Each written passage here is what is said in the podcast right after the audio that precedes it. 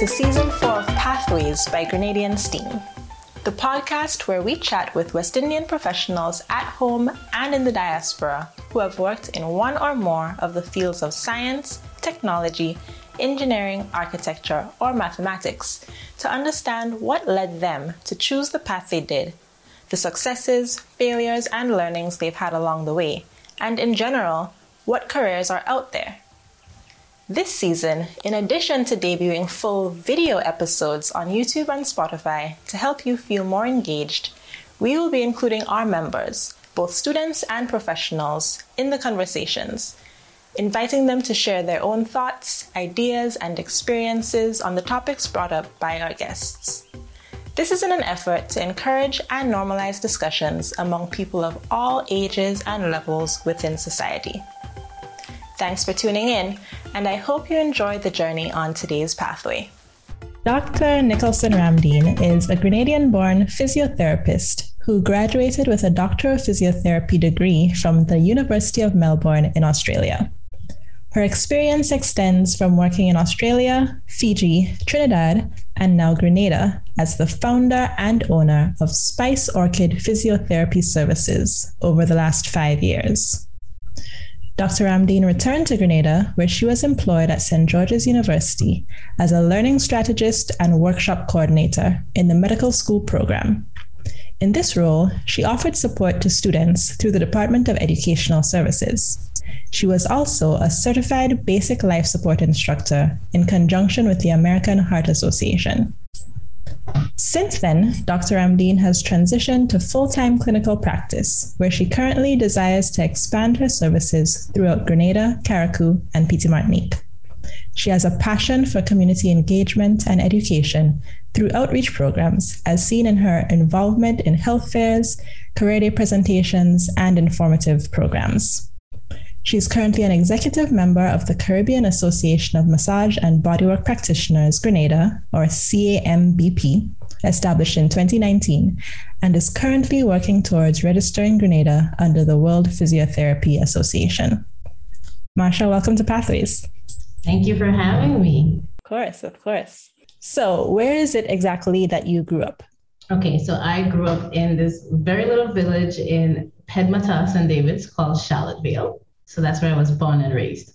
Okay. I can't say I'm familiar with Charlottevale, although I'm very familiar with know it, but when you say country coastal, they're like, oh, up inside. Oh, okay. Got it. I learned something new. All right. So, can you list for us every school that you've attended from childhood up to this point in order? Okay, well, I started my earliest years in Green Street Primary School, which I still remember today because I loved pre K. And then I went to St. Mary's Junior RC School. That's when they were in St. George's under the cathedral. Um, and then they moved to Tempe. So I transferred to St. Dominic's RC School because that was really close to me in Pedmata. Okay. Uh, and then I did uh, my common entrance exam and I was successful. I went to St. Joseph's Convent, St. George's for five years. Then I went to T.A. Marryshow Community College and then St. George's University. And then I went to the University of Melbourne in Australia. Hey, interesting. And that's something I want to talk about. We'll get to that in a bit. So, describe yourself for us as a student. So, we're thinking primary, secondary school days in just a few words. Uh, disruptive. Okay. Um, very social. Mm-hmm. Um, I was a little unsettled when I was in school. I think learning wasn't a thing. I think some of the ways they taught didn't really resonate with me when I was growing up. So, you know, school for me was yes, I get to see my friends today. I can do this thing today more than necessarily, yes, academics. Uh, interesting. Okay. Mm-hmm. And what was your first job? Out of school or a teacher. Okay. Where did you teach? I taught at Happy Hill Secondary School for one semester because when I was in college, I made sure I did the teacher's ed program, me and a couple of friends of us. Mm-hmm. Um, and then I asked for a transfer because transportation was just a bit too much. And then I taught at the Heinze. I taught at the downstairs department for a year. Okay. Interesting. And what is your current job or profession? So I am a full time physiotherapist. Uh, slash entrepreneur. Which means a little bit of everything, really. Correct. Nice. Okay, so a lot of good things to to help us piece together there. Tell us a little bit about what the process was for you starting out. So interestingly, you said that you weren't very focused or settled mm-hmm. in school. So at what point did you start thinking about your future and deciding on what you wanted to do? So ever since growing up, one thing they could always say is Marsha's going to be a doctor. She's going to be either obstetrician or a gynecologist or a pediatrician. Those were the three things I always said because wherever kids are, I wanted to be. But I never had a mentor to kind of say, this is what you need to do first, this is what you need to do second. So I kind of winged it. I watched, you know, all the TV shows, you do a little Google search here and there. Mm-hmm. But I think I really started to settle down into what I wanted to do, honestly, when I left college and I started to teach. Oh, okay. So the reason for going into teaching, what was the thought process coming out I of think college? I'm kind of guilty. I, I kind of flew the flag. A lot of people fly. You know, you finish school, you have to do something. You want a job. You can start anywhere, and you'll go from there anywhere else you want to go. Mm-hmm. So you know, typically when I was growing up, when you finish school, the things you hear people are, are a teacher or a teller in the bank or something like that. So I always said, you know, I like people. I like to talk. It's always been the thing they said to to me in school is Marsha talks too much. So I said, okay, let me leverage this. If I talk so much, I may as well put it to use. So right. I said, you know what, let me do teaching. So we did Teachers College with our degree in college. Mm-hmm. And then I went into the teaching profession just to see what it was like, to see how I felt in there, but knowing ultimately that I needed to be a doctor. Got it. Okay. So based on that, what was the next step that you took while you were working and trying to decide how to get into right. doctor? So teaching was a beautiful experience. I think I don't think enough credit goes up to teachers. You have to be so disciplined and meticulous with how you, your lessons plan go, how to prepare for chaos in the classroom, how to keep students' attention. Like it's always ongoing. So when I was doing that, I really started seeing, you know, some of the things I will consider my strengths and then I said, okay, Marsha, you know what you're good at, you know what you're not good at. Let's get you going because this doctor, this, the journey is already told to be years and I don't have forever. Right. So then we start going. So what I actually did was I applied to Midwestern because Midwestern was campaigning at that time in Grenada a lot. And I was successful in getting accepted to Midwestern. I even got the scholarship waiver program that they gave to some recipients um, so that they don't have to worry so much. But tuition was a big part of my problem. So, as much as I wanted to go, that opportunity, I had to let it go. And then, you know, my parents were like, you this is something you want, but not necessarily something you need. You have a university right here in Grenada. Yeah. So I reluctantly, to be honest, signed up for SGU. But it turned out to be a blessing in disguise for me. How so?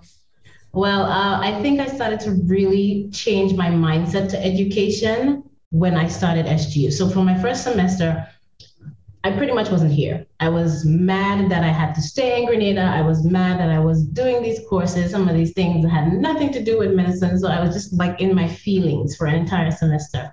And then I started meeting people from all sorts of walks of life because it's Grenada, but you meet people internationally while you're here. And, you know, I started to say, why am I denying myself this opportunity? I'm meeting all these amazing people. I can learn, I can grow. So what's stopping me from being great? And if you want to be a doctor, this is the perfect playing field for you to start, get started and my mindset shift instantly. I was in all organizations, you name it, I was in it. I became president of the Student Association for the undergrad program. I was in plays and whatever you called it, I was in there in some wow. capacity. So, and then I really embraced learning. And that's where I think I started to feel myself, okay, this doctor thing that I've been talking about for so long, it's starting to manifest itself. So in all of that, um, did you have an idea of what specialty you wanted to get into? I know you talked about gyno and yeah, so on. so so peds at this point, pedi- pediatrics and obstetrics were my two areas okay. of interest. I had, but I had to do it a very technical way. So remember, I said earlier on, finances was a big thing for me. Mm-hmm. Now, when you join SGU, you get a discount because you're Grenadian automatically. So I had to work now to get the scholarship to pay for the rest of school, which I was able to do once I shift my mindset. You know, I went from hating maths and absolutely detesting it to tutoring maths and statistics. So, wow. you know, it, it, really, it really is, mindset is a very powerful thing. So once I got the scholarship and I got in, I had to make sure that my next step, whatever I do, I had my degree in my hand. So the thing about SGU is if you join the pre-med program, you don't get your bachelor's degree until you start your first semester of medicine. Right. I didn't have money, so I didn't think that medicine route would go so quickly for me. So what I did was I did my life sciences degree, but I made sure I followed everything on the pre-medical program curriculum because okay. that way at the end of my four years i had a life sciences degree and i had my prerequisites needed if i have to do my exam to get into medical school. Got it. Okay so you thought this through. I thought this through. I got serious. Yeah wow. And that's so important because you hear so many stories where people just kind of you know they're figuring it out as they go and then at the end they're like wow i have to spend another couple years to do something exactly. that i didn't i didn't know and i, I had to do. like academic advisors are so important at that point because when I did my first semester, I pretty much flunked my first semester because I really wasn't into it. Mm-hmm. And I went to the advisor that I was assigned to at the time. And unfortunately, I had a horrible experience where they said, you know, maybe this isn't for you. Maybe you should consider another career path. And something about her telling me I can't do it, just switch the, you know, the flip the switch in your head, and you're like, yeah, you're telling Watch me, me. can't do it. Watch me. and that's where I really just kind of came to life. Wow. Okay, great. So then you completed your your life sciences degree mm-hmm. and then did you go straight into medical school after that or pre-med no so my journey has a lot of twists and turns in there so yeah. when i graduated from sgu because i was a tutor for anatomy physiology statistics and mathematics I received a couple of awards while I was in school for my work tutoring.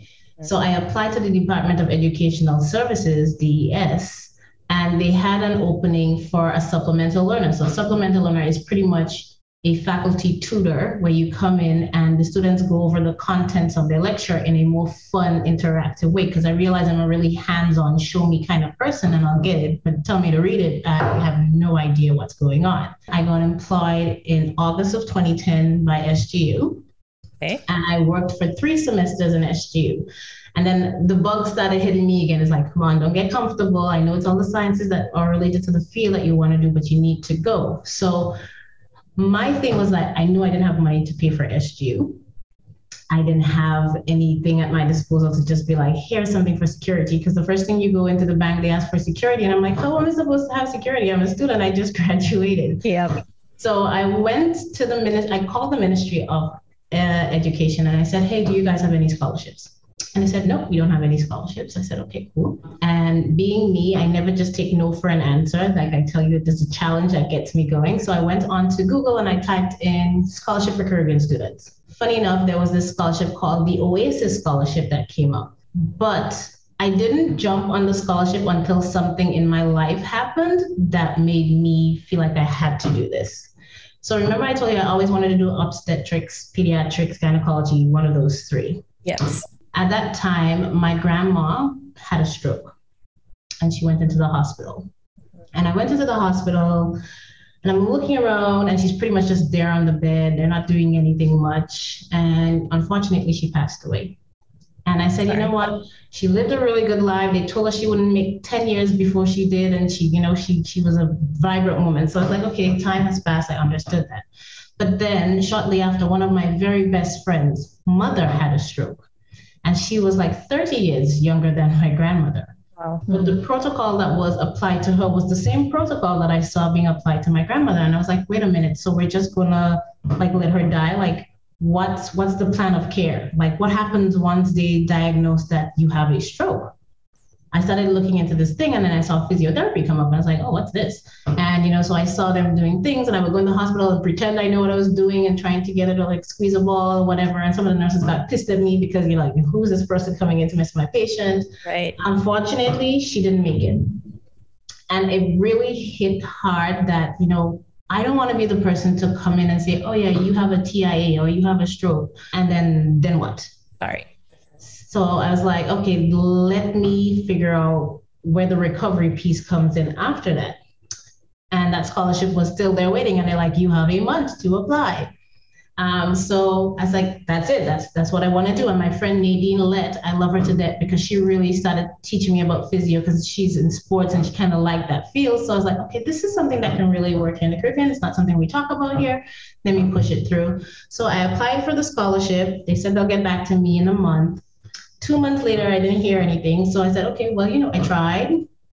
I guess, you know, I just wasn't lucky in this round. And I'll never forget the day I was coming from Zumba in the trade center with one of my friends, and I'm walking out, and I see this thing come up on my phone saying AusAID. I was like, oh, they're finally telling me I didn't get it. Like, you know, yeah. why, why bother? And my friend was like, just open it. Like, let's see what it's about.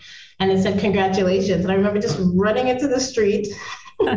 in oncoming traffic. and I'm like, I'm going to Australia. And my mother's like, What? Where are you going? The place where everything can kill you.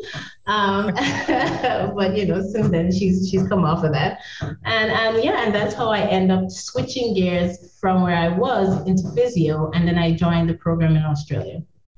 Okay, so was this was the AusAID scholarship specifically for physiotherapy or No, it was an amazing scholarship. It's a scholarship that gives you full room and board, full tuition, a stipend, a return ticket home once you do well, and health insurance. Wow. It was a very impressive scholarship. And yeah. apparently, the reason why they took so long is because they got 300 recipients, and out of the 300, only 30 of us were selected, six from which were from Grenada. So I felt so honored to be given that opportunity. Yeah. Congrats, years after. That's great. But do you know if that's still an ongoing scholarship? There was a moment where they stopped it because of change in political parties, but they're putting it back on. But instead of the AusAID directly, there's a merit scholarship for like really high achieving students. But I tell everybody apply. Like you don't know what high achieving is for you. Like don't right. feel like, you know, they say high achieving. I don't have a 4.0 GPA, so I'm not going to apply. So yeah, that one is still available. Okay, great at this point you find out that you're going to Australia, which I'm sure wasn't like a very easy transition. So oh, what did it was not. What did that preparation look like? So the Oz Award team attached to AusAID did a fantastic job. They actually brought us to Trinidad, all the recipients. Um, they had a big debriefing. They told you what to expect. They told you how you're going to get paid, how the health insurance is going to go, what's expected to us. They made us do um, a plan as to what you're going to do, how you're going to reintegrate your skill back into society when you came back. And you know, and what they did was really lovely is that when you get to Australia, you get assigned a person, and they try to make sure it's a person from like your background. So I had a solution who met me when I was there and kind of gave me like a two-day crash course of all things you need to know about Australia before she set me free into the madness. Right. Um, but they really did a really good job taking care of you all the way through the program. Good. Okay. And so this was a master's degree medical program. What was the degree? So my degree is a funny degree. it's an extended degree. So it's above a master's, but not a full PhD. Okay. So, and it was a condensed program. So, this was supposed to be a four year program. They condensed it into three years. So, it hits above a master's degree. But if I was to go and do my thesis on a topic, then I will get my full PhD in it. But in, but in the US, it's a doctor of physiotherapy. So, it's a, a DPT. Got it. Okay. Mm-hmm. All right. What was that transition like? Because prior to this, you were going to be an obstetrician. did, was it what you expected? Like, was there any point where you're like, what, what did I just do? Yeah, there was a moment I was like, did I make a wrong move? Like, what am I doing here? Um, my first semester there was very challenging for me. I was the only Black person in the class. I was also the only female with all the curves because, you know, Caribbean people come curvy. Uh, yeah. Unfortunately, my classmates were mainly from Malaysia, Australia itself, Pakistan, Sri Lankan. So they were not necessarily the curviest set. So there were a lot of, I felt like a giant half of the time. yeah, yeah, yeah. And one of my, there were two moments I had. I had a really high moment and then I had a crashing moment where I was like, what am I doing here? Mm-hmm. So my crashing moment was research. Okay. I did all of St. George's University courses The only course I did not do in pre-med was a course they had called research. I was like, I don't need to do any research course. like, I want my sciences, I'm good to go. Okay. And our first assignment, they asked us to do a research paper with references and citation. All of these words flew right over my head and never had anything to do with that before because in anatomy and physiology, you pull up the cadaver, you tell me where things are, I'm good to go. How does it work? Fine and I got my first assignment. So I did what I knew. I went on Google, on Google Scholar. I pulled up some stuff. Obviously, I did not plagiarize. I knew about plagiarism. I put in whatever I thought was a reference. Googled what APA was because these are all new terms to me. And they called me in and they're like, well, what is this? and I said, I'm so sorry, but I don't know. Like, I've never done this before. Yeah. And I felt like just going into a hole and disappearing. I was like, here I am representing the Caribbean in this international school. And I later found out that Melbourne University was like the top university. People I went to school, they're like, oh, you're a genius. I was like, oh, I just work hard. Um, so here I am standing in front of my faculty member asking me like, what was this? So I had a, I had a cry. I called back to home and I was like, how do I do this? Never done this before. All my lit and and psychology students were like on it with this. So I had to reach out to some of them and I had to do my own little research to kind of brew myself up. But that was the hardest thing for me to get because I really didn't understand the whole referencing world. But then I had my little redemption when we had presentations. So Caribbean people can talk if there's one thing we can do, you put us on the spot and we will make plastic bags so exciting. and we had a presentation to do, and my groups were like, oh, everyone who had these flashcards, and they're like flipping through it, and like, Marsha, where's your flashcards? It's like, I don't need flashcards. And they're like, we really think you should get some flashcards. It's like, no, I'm okay. And you know, everyone just kept coming up, different groups coming up to the projector and they're reading the cards and they're watching the exact words on the screen. And I'm like, what are they doing?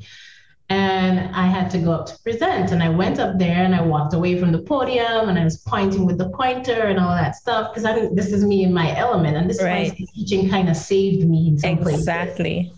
And when I was done, like the whole class stood up and the lecturer started applauding and she's like, this is the best presentation we've ever seen. And I'm like, thanks. so like, I got a little validation there, but it was it was there were some highs and some lows definitely going into my program. Right, right. I'm sure. And that's the one thing, like the whole cultural shift mm-hmm. is one that people usually don't expect, especially moving to like another English speaking country. It's like, Correct. oh, it's the same thing. Exactly. But it, it's really not. It's not.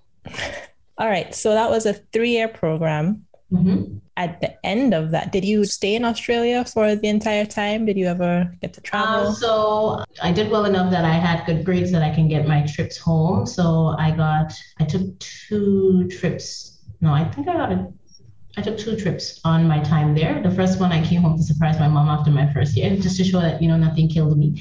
right. Um, no bites. I'm good. exactly. And then one of the trips I took, so we had to do a placement in Australia, and then we had to try and do an international placement. And I could have gone anywhere in the world, but I said, you know what? Australia is showing me the very best of healthcare. The healthcare system over there is impeccable. Like there isn't a drop anywhere in the line from you being entered to the hospital to you getting back to your house. And I was like, I cannot come home and try and do this. Like I will be shot on site. So I said, let me choose somewhere where they're still developing healthcare.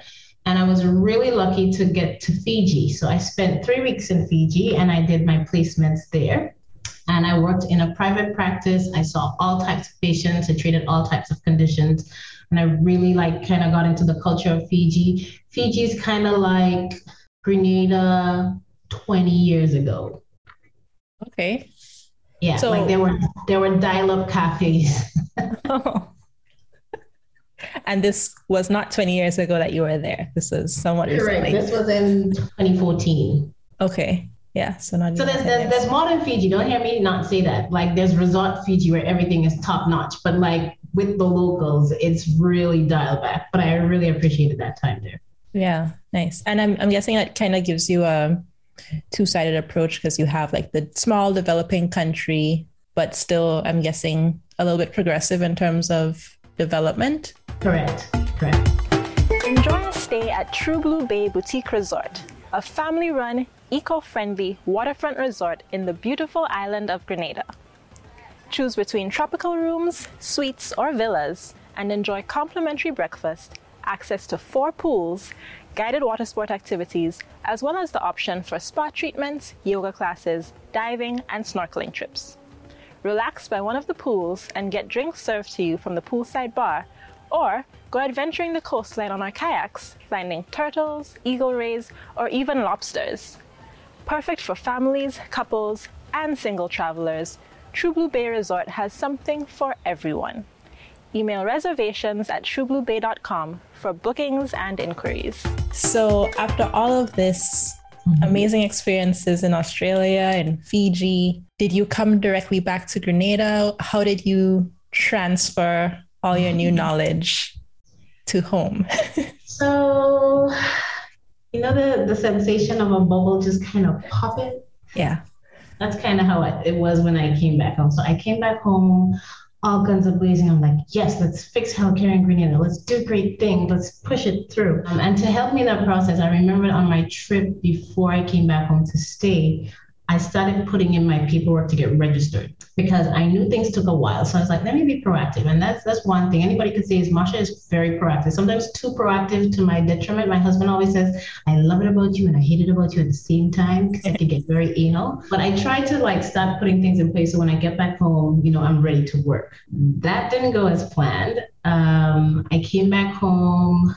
The board was meeting I didn't have my license to practice, and you have to have a license to practice. That's interesting because for a lot of careers, I think in Grenada, you don't actually need a license to practice. Correct. But anything in healthcare, you have to have your documents and checked off and ready to go. Which is fair. Good. Which is fair because, I mean, we're messing with people's lives here. We want to be proper. Right. Um, so I got really frustrated when I got home. Like the first one is fantastic. You come home, you see everybody, you travel, you take in everything, but then you know you just graduated. I'm very grateful I had no debt because I had a scholarship, but I also want to make some money. So I wasn't getting anywhere with Grenada after two months being home. So I went on Caribbean Job Search. I yeah. submitted my application. I submitted on Friday. On Monday, I had an interview, and on Tuesday, wow. I had a job in Trinidad. so, oh. so I was like, okay, well, somebody else wants me. But Trinidad turned out to be a very interesting experience because, like I said, wherever you work, you have to be registered. So I said to the organization that was hiring me, I said, okay, so let me just get this paperwork in. Once I get it in, I'll be right there. And they're like, no, no, no, come. We're really good with the board. We'll get you sorted. So young, naive.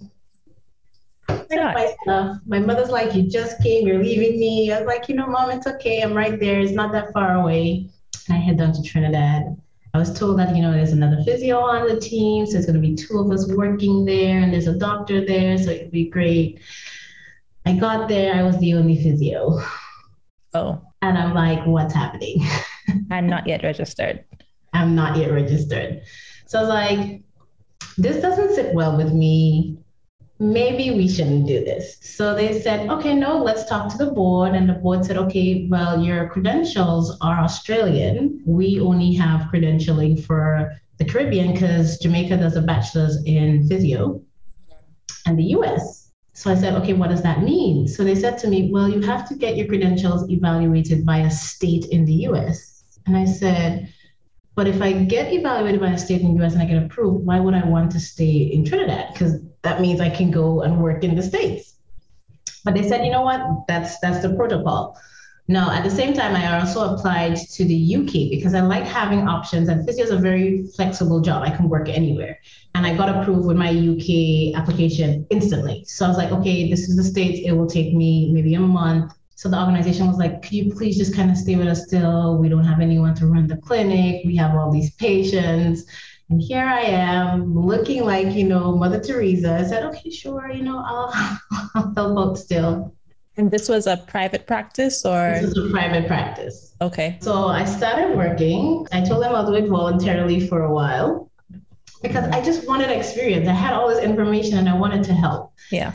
And we submitted the documents. Well, the clinic agreed to pay for that evaluation because, you know, they made me come here. I said, you're not going to leave me high and dry. Right. So So while that's happening, I'm treating patients. I had a full caseload. I would see 10 to 12 patients a day. Sessions are usually an hour. One minute I'll be in the pool in hydrotherapy. I'll be on land in a harness.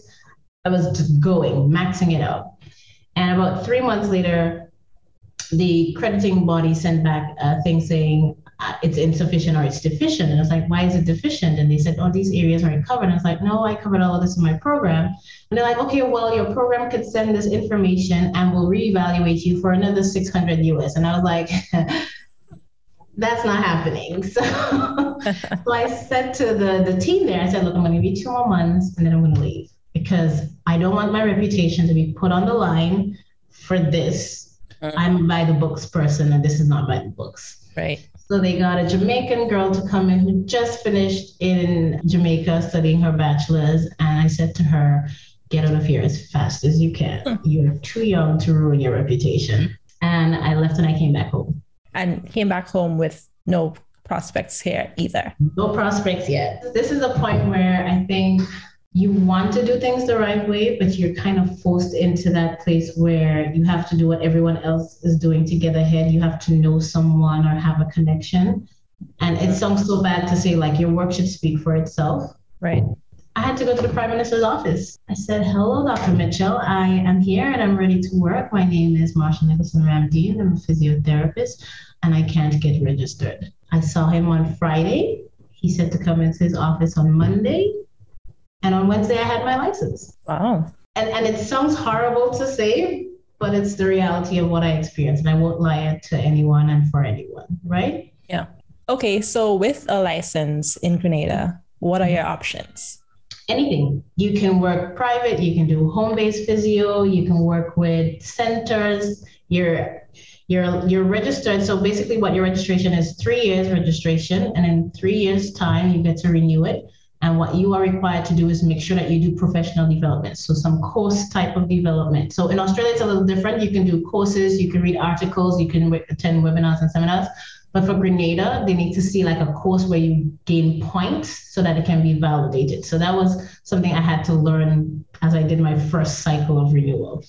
Hmm. Are there any public physiotherapy or were there any at the time, like an existing physiotherapy office you could join? Um, so there's the hospital. The hospital has its outpatient physiotherapy clinic, and there were two known centers that are on island that do private physio. Unfortunately, I tried to reach out. Um, I don't know what happened. It wasn't received. Uh, so I just decided everything happens for a reason. I'm a very spiritual person. I prayed about it and I let it go. And so my clinic didn't kick off once I got my license. To be right. honest, once I got my license, I was also hired by DES again. I had come back in and they're like, oh, the med students need learning strategists. Are you interested in the post? And I was like, at this point, yes, because I'm just starting off. There's no money in my hand, and it's my sciences that I'm helping the students with anyway. So it stays with me. So I was like, I'm not going to lose. Mm-hmm. So I did SGU for five years working with the medical school program. But in the meantime, what I started to do was I was a mobile physio. I had a backpack I had all my stuff in my bag and I had a bus fee and I would travel to people's house and I, I've been to places like Mount Carmel and Bolio and all of this on the bus in my free time. It was exhausting, but I said, you know what? I get to practice. And that was really important for me. So that's how I started the practice. So yeah. what I actually did was as soon as I came home, I registered a business and I called it Spice Orchid Physiotherapy Mobile Services because I was on the move. Right. Um, and that way I have something to keep myself accountable as the business grew. And so, how did you even land your first client? My first client is my dearest, my, my heartstring. One of my coworkers, when I was teaching, not teaching, well, faculty in SGU, her mom got into a really bad accident and she knew I was home and she called me. She's like, I don't care what you're doing, you have to physio my mother. I said, okay. I said, I, I, mean, I had some experience from Trinidad and I had experience in Australia because I worked in all the hospitals and stuff in Australia. But you know, now it's like you trust in yourself. There's no one to talk to. This is just you. She's like, you have to go to my mother. So I started doing therapy with her three times a week. And she was just like, "Oh my God, look, she's walking, she's doing the stuff," and you know, and, and this is the moment that makes my job validated. So that was my first client. She still calls me every now and then to say, "I'm doing well." You know, I always see her; and she's smiling.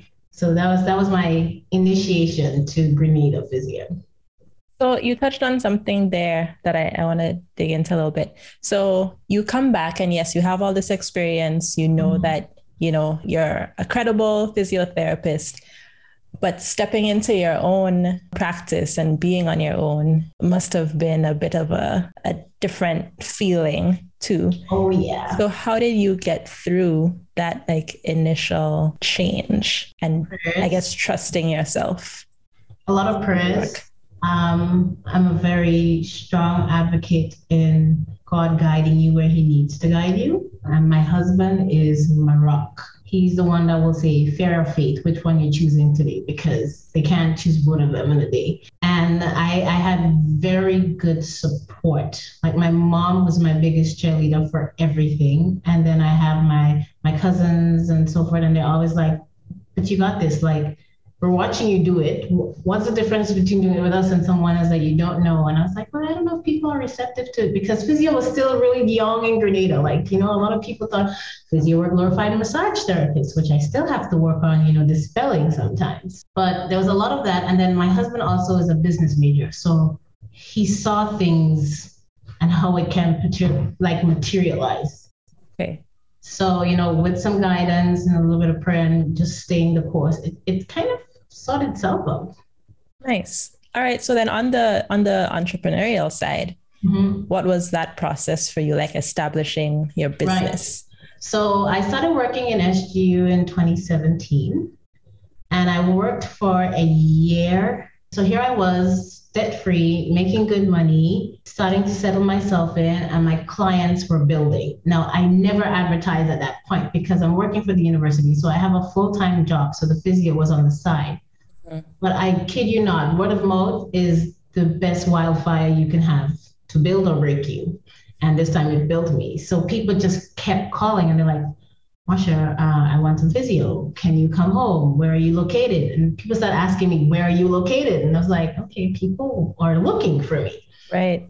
So my husband and I sat and we looked at our books and we said, you know, this is something you you're good at and people are calling for your service. So let's give them a service. So then I started shopping around and then my really good friend Linnell Gilbert Marshall said, Oh, there's a place right opposite CK's that's vacant right now.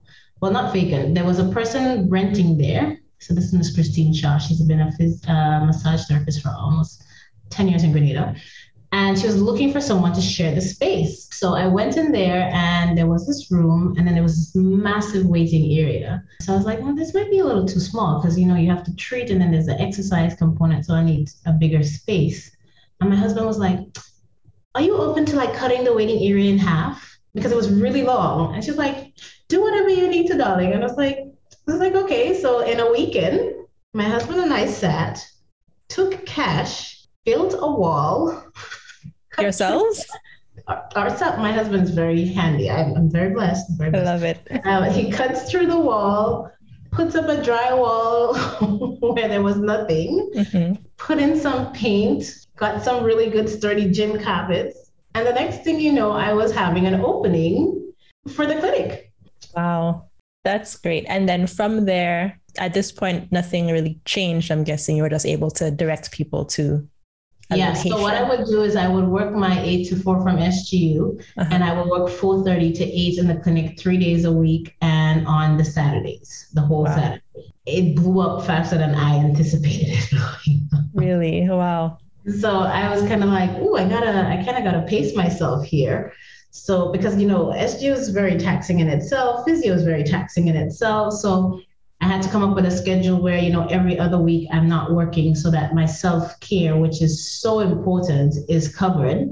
Mm. And I don't burn out and I give everyone the best of myself. And I did that for three years. And then I, um, COVID happened and we were working online. So I made some adjustments where I could see students online who are more international in the night and I could do some hours in the clinic in the day. So I still got all my work done and I still was meeting my quotas everywhere.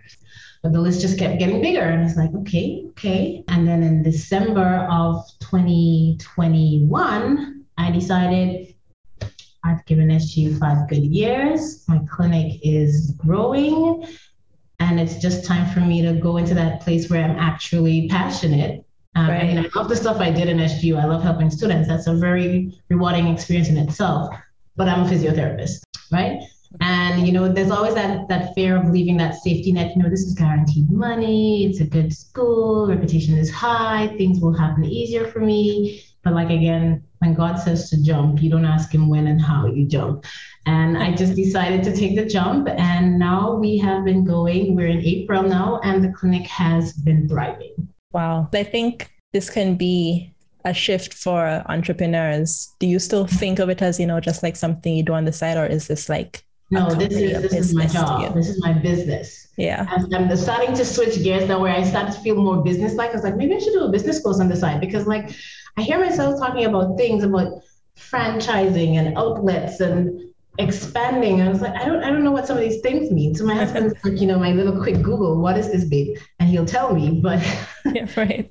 it, it forces you to do business even if you don't think you are a business person. Mm-hmm. I love what you said about you said that it blew up a lot faster than you were expecting. Mm-hmm. Do you have any idea of what caused that? Do you think it's just the visibility of having an office now or people took you more seriously? Word of mouth. So when COVID happened, I was seeing, I would have say about 60 patients on rotation. Mm-hmm. And I started to do this thing where I said, you know what? I'm having a problem where patients are coming into me and they don't know what's happening to them, or the doctor gave them a course of medication, but no plan thereafter to do physio or whatever the case may be. So I said, let me just do a little bit of education, let people understand some of the major things that I see here in Grenada. So I started doing these little series where I put myself out there and I tape and I talk about a topic of the week. So it was sciatica, it was bad footwear, it was ergonomics sitting at home, working at home. And I started sending that out. And I was like, okay, a couple of people started coming my way with that. But the biggest thing in all things has been patience and how they recover from whatever they had. And just like I always hear them say, I learned so much about what's going on with me with you, which I've never had experienced before. With that, in a lot of like your posts and conversations that I've seen you in, you talk about that importance of people being active participants mm-hmm. in their own healthcare process, and then that also being supported by the doctors themselves. Right. So, I mean, I think all of us can agree. Anyone who's been to a doctor here can say that there's sometimes poor communication and not just in med- medicine, but in a lot of different mm-hmm. professional client relationships. So, what are some of your thoughts on this? Like, how do you think doctors or professionals can improve long term relationships with their patients and help them to better understand their own health? There are some doctors who are doing a phenomenal job right now. There are doctors who are really interested and invested in their patients. So, they'll say, you know, let's talk about what's happening with you. They'll pull up a model, they'll open up their laptops and show them exactly what's going on.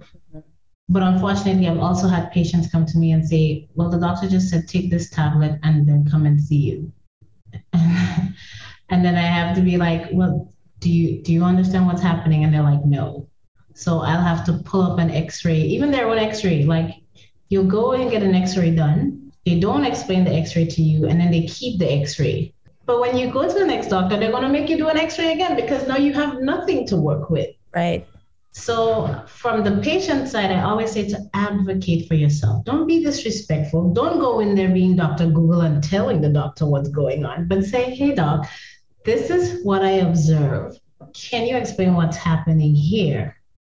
And then asking for a copy of your test results because it's your test results. You're the doctor is doing you a service, so you're entitled to your documents, right? So I always tell them to advocate for themselves. On the flip side, I'm trying to get more of my, my colleagues in the profession to understand that if you explain what's happening, the buy-in is 10 times from a patient as opposed to just giving them this and saying, go away. So for example, I had a patient who had a really bad shoulder problem, and the pain was so much. And they said, well, the doctor said you can either do physio or you can get this injection. And I had to sit and say, you can get the injection, but when you get the injection, it's not going to solve your problem. It's going to reduce your symptoms and it will come back tenfold. And then you'll have to come with me with more pain. What needs to happen is you get the injection and then you commence the physio. So by the time it wears out, the effect of whatever the injection was, it's more manageable. So I try to work with some of the doctors to kind of say, please explain the process. But there are a lot of doctors that don't understand what physios do, so they don't refer. Because I get patients that come in sometime and they're like, oh, I was in a cast for six months. The doc said just do these exercises and I'll be fine. And their foot should be here and it's here. And they're like, well, this is where I'm at. And you know, the physio is so late down the line that the work is twice as hard had they said, you're going to have some stiffness and some restricted range of motion. Go to a physio, get a couple sessions in, and you should be fine. So it's getting that conversation and the community to work together. I feel like sometimes here everyone wants to keep everybody for themselves. Yes. But I feel like the more you give them out, they're gonna be like, oh yeah, this doc really was good. He referred me to the person I needed to go to next. I'm going back to them. And that's what I think they need to understand because no one can do it. I definitely cannot do it alone. Yeah. Oh, you're going to get overloaded real quick. Exactly. But that's such an important thing. And it's not just in medicine or physio or any mm-hmm. of that. It's, mm-hmm. it's, it's a, a cultural yes. issue that we have where no one wants to share any information. You just want to keep everything to yourself, Correct. thinking that that's going to better you somehow. Mm-hmm. And it's holding all of us back at the exactly. end of the day. Exactly. So I did a series a couple, I think a year ago, I call it the multidisciplinary care series. And I felt it was necessary to pull all these different people together. So I had myself as a physio, I had sports trainers or gym trainers, I had a occupational therapist, I had a social worker, because we all need each other. We all rely on each other. Like in Australia, if you go to the ward to do ward rooms and the physio, the doctor, the social worker, the pathologist not there, no war rooms. Like we have to sit and talk through all of these profiles and say, what's the plan of care as a team? And I think team is the word that's missing home. Like everyone feels like, you know, I can do this. I don't need this other person. This person's going to take this person from me. But it really isn't about that. Because mm-hmm. everyone has their own role. Exactly. So you you mentioned that you're trying to work on encouraging others to do that. How's that going for you? Some days are good. I have I have some really good relationship with some doctors, so I would refer to the doctors. The doctors will refer to me. I have some stuff going now where trainers in the gym will send clients to me. They feel like you know they keep getting injured when they do this particular thing to look at their form and see wherever we have to correct. So it's growing slowly, mm-hmm. but it's better than nothing at all. True. Yeah. Bit by bit, we'll get there. Bit by bit. So, what do you see for yourself in the next, let's say, five, ten years? What do you envision for your, mm. your career, your practice? First, Grenada needs to be on the World Physio Association. There are too many Caribbean islands who started physio later than Grenada. That's on the list that we are not on there. So that's one visionary thing there for me. And it's great because we actually have a Grenadian on the board willing to help us. So oh. I'm going to push that as fast and hard as we can. Well, what does that what does that change for Grenada to be on on that board? We get recognized. We can get promotional sponsorship. We can we can host seminars. People could come to Grenada and do physio training. Like we open ourselves up to the market. But right now, we're we're not even on the list. So I'm really looking forward to that. In terms of my practice, I need physio to like you hear the word physio in Grenada and it, it's not a question. It's where, not what. So I'm realizing there are areas in Grenada that still needs a lot of physio support. They've been reaching out and asking, you know, can you come up here for a couple days and do some work sort of thing. So I'm open to having a, maybe two or three more centers within Grenada, Carriacou, and Petite Martinique. But my ultimate goal, and I think I have to leave home to come back home for that goal to materialize is to have an inpatient rehabilitation clinic. And when I say that, what that means is when you get discharged from a hospital, you're not going to go home and get a carer who has no idea how to take care of this disease or this condition to monitor you. Because what happens? You get bed sores and pressure sores and pneumonia, and you have to go back into the hospital, and it's just a vicious cycle. Or the person caring for you gets back pain because they have to lift you and they don't know how to lift and all of that stuff. It's something that I see in Australia, which is so beautifully executed. You get discharged from the hospital, you get in administered into the rehab clinic. You're there from between three to six months. And it's the same money you will take to take pay the carer. You're paying for your your rehab, mm. where all the faculties that need to help you in your recovery are there so that you get discharged and you're functionally independent when you go home. Because that's the biggest thing. When you're sick you want to go back to what you used to be or as close to it as possible. I've seen so many patients and I, I really my heart goes out to stroke patients because it's not an easy thing. I think a lot of grenadians or caribbean people maybe will see this person has a stroke and they went back to work. And this other person has a stroke and they're like, well, why this person can't do it? But there's so many places a stroke could happen in the head. And depending on where it affects, the function of that person will differ. And some of the families can be so harsh on the persons going through the rehab. And I mean, I've, I've, had to put my foot down. I'm very much an advocate for, for people. So, you know, sometimes I'll be like, why don't you just move your hand? You see everybody else doing it, just move it. And I'll tell them, you can wait in the waiting room. This is hard. I said, I'm going to, sometimes I actually do it. I tape the person's hand down on the chair and I said, try to move that hand with your mind. And, you know, it kind of gives them the, oh, this is what this feels like. Because sometimes, and I understand it too. And that's why I think psychologists are really important in this rehab thing because mindset, because sometimes it's a taxing thing on the family as well as it is on the patient. So making them understand exactly what the person is going through makes them a little bit more empathetic and understanding. But at the same time, you give them an opportunity to say how they feel that this person is progressing. Yes. And all of that can happen in that rehab clinic. So by the time the person goes home, you're like, okay, you don't need much supervision. I can send in Miss Mary once a week to just help you clean the house. You're good on your own. And, and that's where I need Grenadians to be. That would be great. So just curious, you said that you think you'd have to leave Grenada and come back to make that happen. Why? Why do you think so? um, you ever tried to network in Grenada? yes. yes, I have. Everyone is about what is best for them. People are not willing to invest into a greater vision until they can see where they can see their benefit. Mm-hmm. It's hard to get like minded people to say, let's open this center. This is how much we need to put in for it to go. It's not going to be a million dollar mansion overnight. It will start slow and small, and we will build. I can go outside and do that and get people on my team. I have my friends who I studied with in Australia saying, I'm happy to come over and do it three, four months with you. But do I have a facility to bring them and cater for them? No. So I feel like as much as you want to stay inside and do things, you need people outside who see the vision to help propel the, the, the, the, the ideas that you have. Because sometimes if you bring your ideas here, someone will shut you down in the water dead. Oh, this doesn't make sense. This is not going to work here. But you don't know what I'm doing, so you won't understand it. So it's to get like minded people willing to push that story further. I completely understand. so best of luck. Thank you. All right. So just before we wrap up here, what is a piece of advice that you would want to share with with the students coming up, people who might be interested in getting into physio or just trying to figure out what they want to do with their life and maybe hitting a few bumps along the way?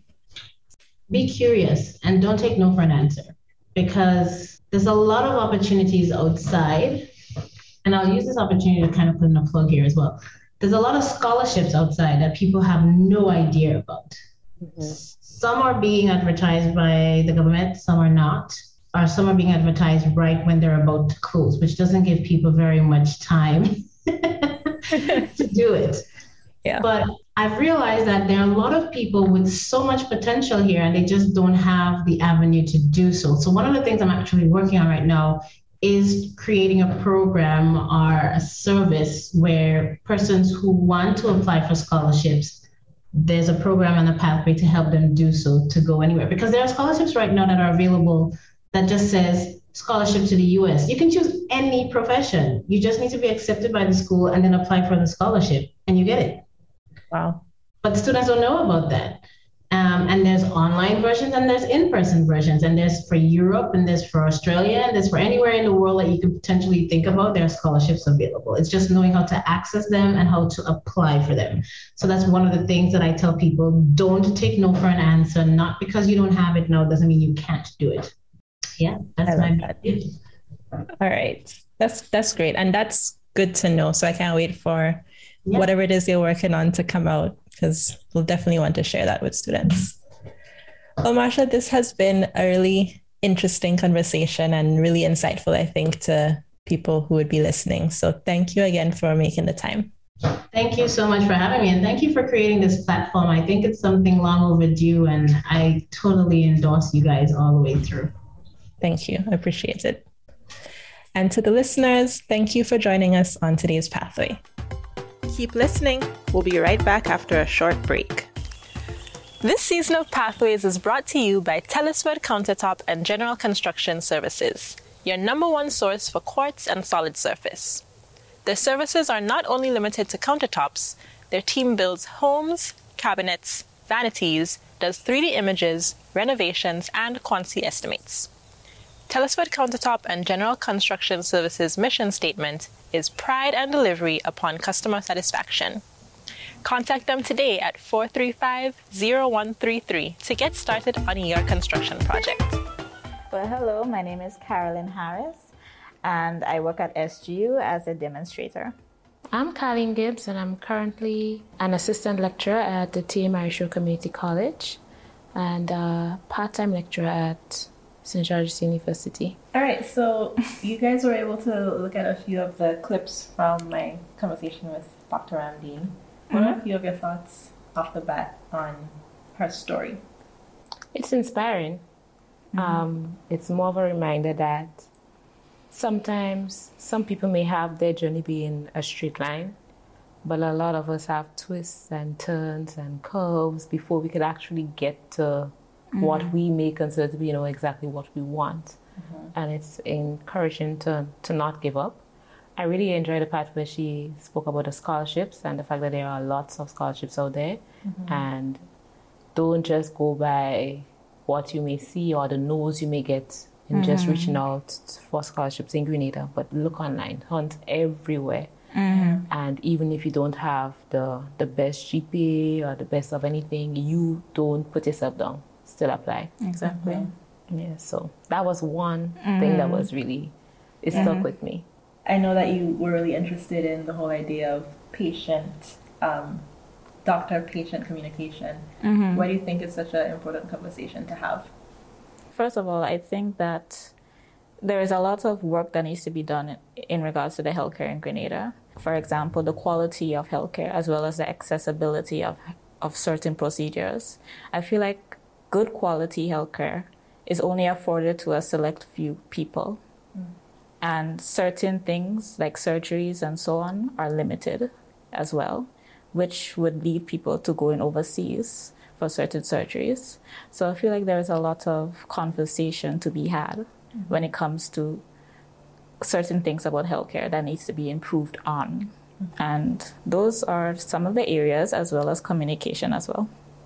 Mm-hmm. Do either of you have experiences in particular on the communication end of things where maybe a care, a care provider doesn't give as much information as mm-hmm. you think is necessary or where you're unsure of what your um, care plan needs to be? Things will need to be more clear for certain people.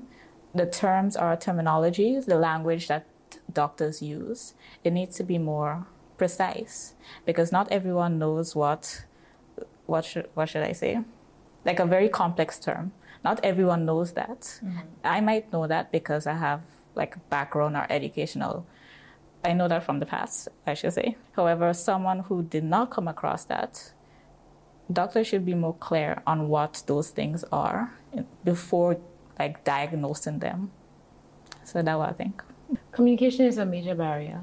Mm-hmm. and I do agree with what Carolyn said, mm-hmm. but another aspect of it is sometimes we think the person knows it because mm-hmm. it might be something that we may consider common, mm-hmm. and they may know about it but not understand what it is.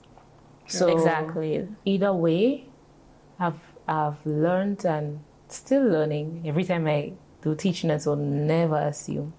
Mm-hmm. Because sometimes those assumptions you can think, oh, that person went. No, mm-mm. break it down, take the steps, and mm-hmm. also sometimes I think um, with doctors even consider mm-hmm. the psychological aspect of it. Like if you're breaking news to somebody, you know, making sure that they're having the right set of counseling and it's broached, you know, in a in a manner that is not just well, I mean, certain things, bad news is bad news Exactly. but you can come across as gentle as you can with it Yeah. and being sure that the patient would have understood everything that mm-hmm. was said and what the steps after should be Right. Mm-hmm. yes so i think that is important Yeah, I think the next steps are really important too because even like you said, it's assumptions. Let's say someone says you're diagnosed with cancer. A lot Exactly. people just assume that's a death sentence when there mm-hmm. may be things that you can do according to what state you're at mm-hmm. to at least improve your life or something. Mm-hmm. So yeah, just having those conversations and uh, giving patients the opportunity to feel comfortable to the point that they can ask those questions and say, well, what about this? Can I try that? Rather Exactly. Than just leaving it at, you know, sorry. i found myself asking more and more questions mm-hmm. as i'm learning to advocate more for myself. Mm-hmm. Mm-hmm. And, you know, in asking the questions, you realize that when you ask the questions, I've never really gotten an impatient response. I haven't, so I'm thankful for that. But then it kind of gives them a, oh, okay, and they, you know, go into whatever it is that I would have asked. So that I appreciate. Um, I something just popped into my head, but it's totally not what you're discussing. yeah. Yeah. Uh, uh, part of the clip when um, mm-hmm. Dr. Ramdeen, mm-hmm. Dr. Ramdeen, she spoke about doctors of different disciplines coming mm-hmm. together uh-huh. to look at the overall care of a patient. yeah. And Care team. I am not a doctor, and it has been something I've been dreaming about for years. Okay. to have like be it uh, mm-hmm. a center or so where doctors could literally sit and talk about all aspects of a patient. Exactly. because one doctor might be responsible for treating the heart. The mm-hmm. heart might be an issue but is that affecting anything else? Are we looking at mm. any other underlying things that the, the patient may have mm-hmm. are we looking at nutrition are we looking at mm. psychologically how that person is Yeah. you know, um, aftercare. I feel like it would be lovely if we could have a facility like that. I do know it may, like, funding may be an issue, mm-hmm. but it would really be lovely if we could, you know, like doctors could literally have that, that Yeah. sit down and discuss all aspects of Those a patient so that everything would be addressed and not one over the other. Exactly. And the patient would be, you know, fully informed. Mm-hmm. Yeah. Yeah. And you may not have made it to the end of the video, but that's actually one of the dreams. I saw. I Mm-hmm. saw. He I was like, oh, wow. hopefully one day. Yeah, that would be nice. Something you said just sparked Mm-hmm. a memory for me. So I recently read a book called The Checklist by I'm gonna mess up his name, Dr. Atul. The checklist sounds Somebody- familiar. The name of the book is At the Checklist. Um, Mhm. it's a red book with a big yellow check mark, and he is a doctor, and uh, it talked about um, basically the premise of the book was about like developing a checklist to make surgeries and healthcare safer. Mm-hmm. But a big part of it was increasing the communication between doctors on the care team, especially Yeah. in surgery. Because he mentioned that you know there's a lot of times in a surgery, maybe in bigger countries, but um, you have a lot of people who might come into the room who don't know each other, but they were just pulled together for this one surgery. And studies show that the surgeries go way better when there's just simple communication. Things like they know each other's name, or you know they're comfortable speaking up if the nurse or the anesthesiologist says Yeah. like, "Hey, something doesn't look right here." They're comfortable speaking up and telling that to the general surgeon and so on. Mm-hmm. So communication is a really huge thing Across the board. Mm-hmm. Um, something else that pops into my mind is um, it would be nice if we had a, a electronic system. Electronic system. where sometimes we forget things. And you have different doctors working with patients from at different times you know? So it would be nice for a doctor to be able to see what this person's history is when it comes to diseases and so forth and all medications and so forth Mhm. because you may go by this doctor and they may only know one side of a story not Exactly. knowing everything about the Oh, patient mhm. and that would be nice at They have different perspectives. Yes. So you can look back and actually have progress. Yes. You know, and with Always respect to Mhm. scratch. yeah, you don't want to always start from scratch. Yeah. And I mean that came back to the you know having your your results and whatnot. But it would be nice if everybody could just see that log there. You know, like I know it has started, I believe, but it would be nice if you know Mhm. at least within Grenada. I don't know how, but it would be nice so that doctors could actually see that history Mhm. and know exactly what's happening with the client. And the technology is It is. out there. Yeah. It is.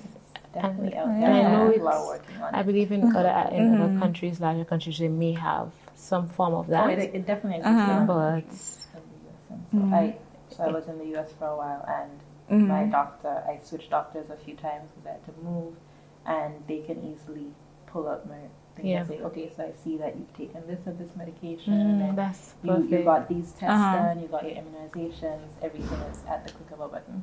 That's Yeah. what we need. We definitely Yeah. need it. I think the problem Yeah. here is that we're very comfortable with what's happening now. Status We know, quo. yeah, we do not try to like look at areas that need improvements. Mhm. Um, Mhm. I could say on the flip side of that Mhm. is there may be doctors pushing for that, Mhm. but there's a lot involved with politics and Exactly. finances and whatnot. So I wouldn't say that doctors aren't Mhm. pushing for some of these things. Mhm.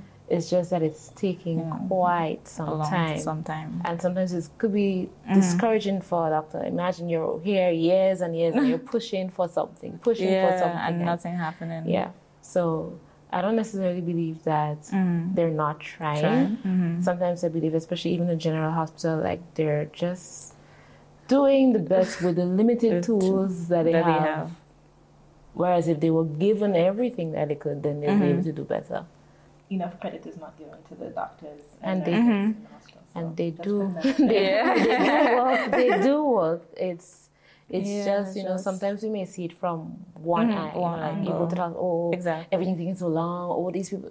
Mhm. But if you were to literally like get to really Mhm. understand what's happening, you realize, hold up, a lot of these doctors and nurses, they are working, they Mhm. are giving, Yeah. but I can only produce the best with the best tools, Mhm. you know. So yeah, So another part of uh, the conversation that I thought was interesting is where uh, Dr. Ramdeen was talking about her journey to starting her clinic. So she mentioned that she came back and you know she had some some bumps along the way, Mhm. and eventually you know people were reaching out to her knowing that she did physiotherapy and so on to do that work with friends of theirs or family, and you get to the point where even though you know you have all this experience and you've done it before in other countries and all of that, still being able to apply that knowledge to a new environment is often a difficult thing to do.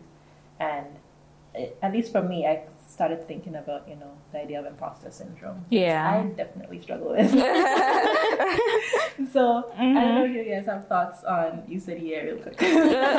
Imposter Yeah, syndrome. thoughts on imposter syndrome and like how you have Mhm. experienced it or battled with it in the past or overcome it. hmm I think imposter syndrome is like one battle I had with it is being a perfectionist. Then, yeah, I feel like there's although I might be doing my best, I feel like I could be doing better, and I think that ha- also has to do with imposter syndrome as well. Yeah. Yeah. I feel like sometimes I'm around people who are more qualified than I am. So I try to, I guess, try to overwork myself or set a high standard for myself so I could be on that level with mm-hmm. them. Mm-hmm. And so I could see where you're coming from when it comes to imposter syndrome, especially when you're in a field that is so competitive. Yeah, it can be a bit scary, but uh, I think what you have to really do is not set too too high goals for yourself or just be more realistic or just take your time. Like you will get there. You just have to take your time. And be okay with knowing that you don't have to have all the answers. Exactly. You can ask questions. Mm-hmm. Talk to people. Mhm. They're there to help at the end of the day. Exactly. I'm just Mhm. thinking about conversations I've had with a lot of my friends. and Mhm. Where it's like, but you know, you're so talented and you're so Mhm. gifted. And I'm like, huh? Because sometimes I just don't Mm-hmm. Yeah. necessarily see it in me. Yeah. But if I were to sit down and brainstorm, brain, Mhm. brainstorm some of Mm-hmm. the ideas that would come out of my mouth would be like, wait, wait, what? It's Yeah. Mm-hmm. ridiculously good. Not- not in a bad way. I think I was speaking to you about this recently. Yeah. Um, sometimes, like going back to what was inspiring me about Dr. Ramdeen is the, the twist and the curves. But sometimes when I meet the twist and the curves, it's like I see a whole roadblock, like there's steel upon steel upon steel that I Am I just right? can't go through. That's how I visualize it, and it's something I'm working on. As in, okay, you may not be able mm-hmm. to pass this way, but there may be a path right or wrong mm-hmm. here, and you know, just learning to believe in yourself Yeah. and believe in your education, Mm-hmm. and believing that if there is something that you don't know, you mm-hmm. can still just learn Exactly. life is all about learning, Learning. and growing. And if we didn't learn and grow, then we'd be stagnant, and we don't want that. you know. Exactly. So just learning to accept all the bits and pieces, Mm-hmm. and learning not to compare yourself to other people. Exactly. I think that is a Thing, but the problem. most important. the most Yeah. important is hard, but and not looking at where somebody else is at their stage in life. And you're like, but both of us are the same age, so. Oh, mm-hmm. oh, we may have had similar degrees. Mm-hmm. Your path is yours, their path is theirs. Your dream is yours, Yeah. their dream is theirs. and Exactly. Just keep pushing, and you know, just it will open up. Everything will mm-hmm. work out. Trust the process, and you'll be better for it. So Exactly. that's where I go on that. What um Carlene said before is very inspiring. How Marsha's story, the journey to where she, from where she came to where she is now, mm-hmm. I find it very inspiring. So, I also have like big dreams for myself, and although the job that I have, I'm very like comfortable. Mm-hmm. I'm learning a lot in it and I'm growing a lot in it. I still have like big dreams that what Marsha also has, and I also envision myself getting there. However, again, it's all it's taking your time. Mm-hmm. Someone told Mm-hmm. me before, but um, a lot of the people that I talk to on Pathways, Mm-hmm. everyone after watching it is like, that was so inspirational Mm-hmm. and everything, and they would think they're the least inspiring. person on the planet. so it's just like Mm-hmm. to prove to you that everyone is kind of in the same boat. Like even if you look at someone and it's like, oh wow, they're doing great things. In their mind, they're like, there's so much more I need to do. Uh-huh. They're never, we're never Yeah. satisfied as human beings. That's so true. interesting. And they would look at us who may feel like we're Mm-hmm. nowhere near there and they're like, oh my gosh, but she's so mm-hmm. talented in this area. Oh, or, Yeah. This is so cool. So Mm-hmm. it's, I think maybe we need to support each other more mm-hmm. and be Exactly. more vocal about these mm-hmm. insecurities. Exactly. And, you know, the challenges that we face. And we realize that, hey, we're all in the same boat. Yeah, Exactly. we're all in this. So just, you know, trust the process and, you know, Yeah. it will work out Exactly. we're willing to, you know, take, but in trusting Mm-hmm. the process, we still have to put a foot in front of it, even though we may not see exactly, Yeah, exactly. where, you know, Mm-hmm. believe that it will work out and never stop trying to achieve that dream, no matter how hard it may be. Mm-hmm. Yeah. Just asking questions. Exactly. Sometimes our major blocks are in our own head. Exactly. But if we could speak it out and talk to somebody, we may get ideas or Mm-hmm. you know a different point of view as to where to go. So being able to talk to each other, connect with each other about these things, I think that's extremely important. And also, you know, never leaving the the younger ones behind. So I mean. We're lost, but they still we can still guide them. Yeah, okay, I can guide you to this spot, you know, and somebody else might be able to guide me to, you know. So being able to recognize that and to do the best that we can, no mm-hmm. matter how challenging it may be. Mm-hmm. That's amazing. Exactly. I hope that all of you watching or listening were able to take something away from that conversation. Mm-hmm. And either way, thank you so much for joining us on today's Pathway. Thanks so much for listening. We would absolutely appreciate your comments and feedback as we try to make this podcast more beneficial for you, our listeners and watchers. If you're listening on Spotify or Apple Podcasts, please take a minute to press the review button, let us know how we're doing, and let others know that this is something that's worth their time. We also love to see your comments and engagement on social media, so head over to the post and let us know what you think about this latest episode.